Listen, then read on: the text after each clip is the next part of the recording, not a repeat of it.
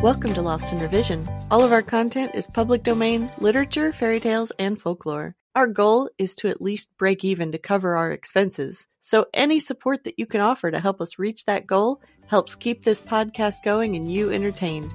All of our music is by Nathan Hubble and is used with his permission. Thanks and enjoy the show.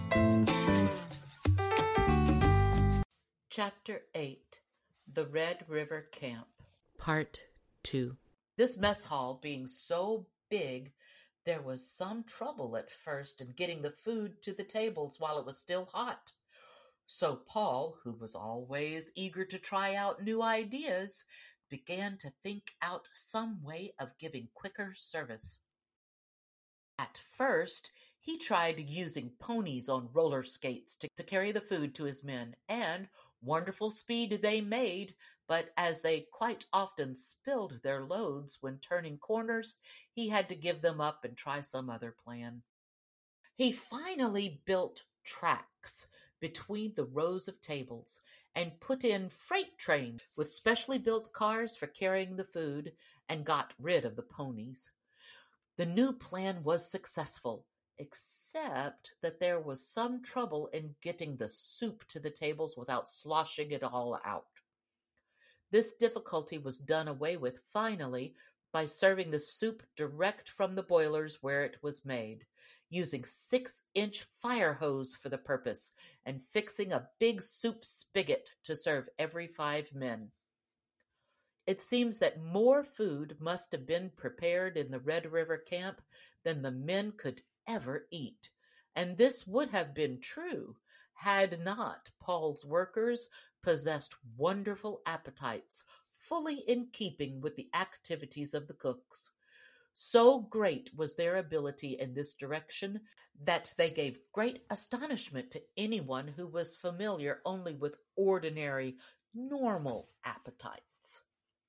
A stranger who once visited the camp was very much interested in everything he saw and asked a lot of questions about the things he didn't understand.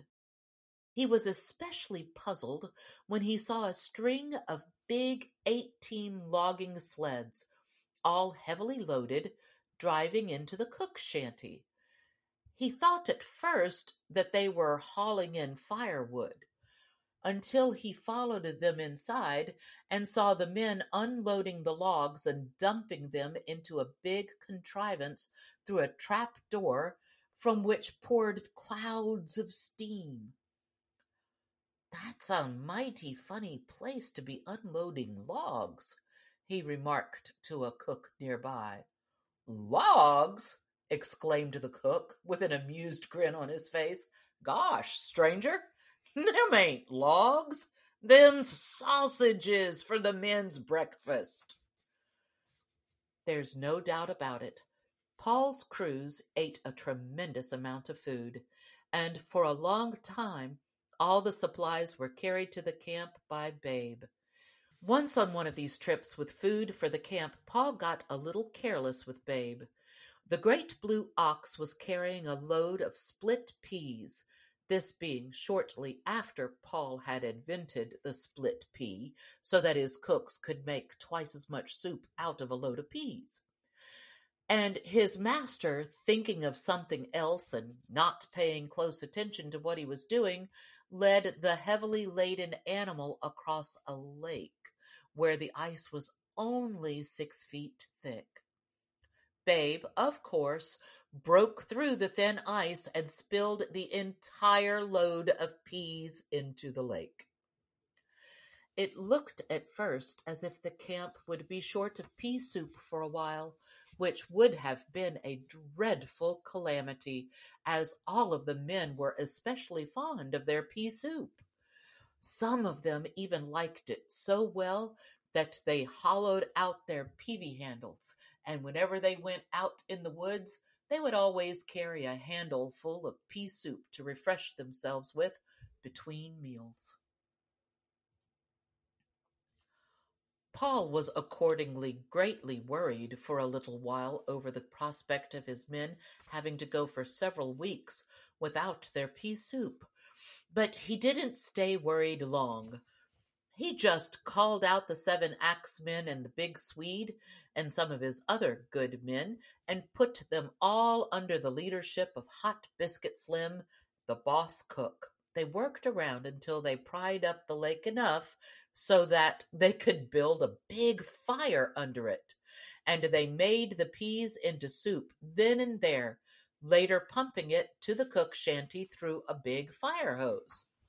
Thus, Paul came through the accident without any loss, and the men liked that soup the best of all because of all the fish in the lake that were cooked in it. The whole thing gave Paul a new idea which saved a lot of trouble from that time on. He had heard of a place where there were a lot of boiling hot springs. Maybe it was Yellowstone Park, though one cannot be sure. And he used them for making the pea soup thereafter.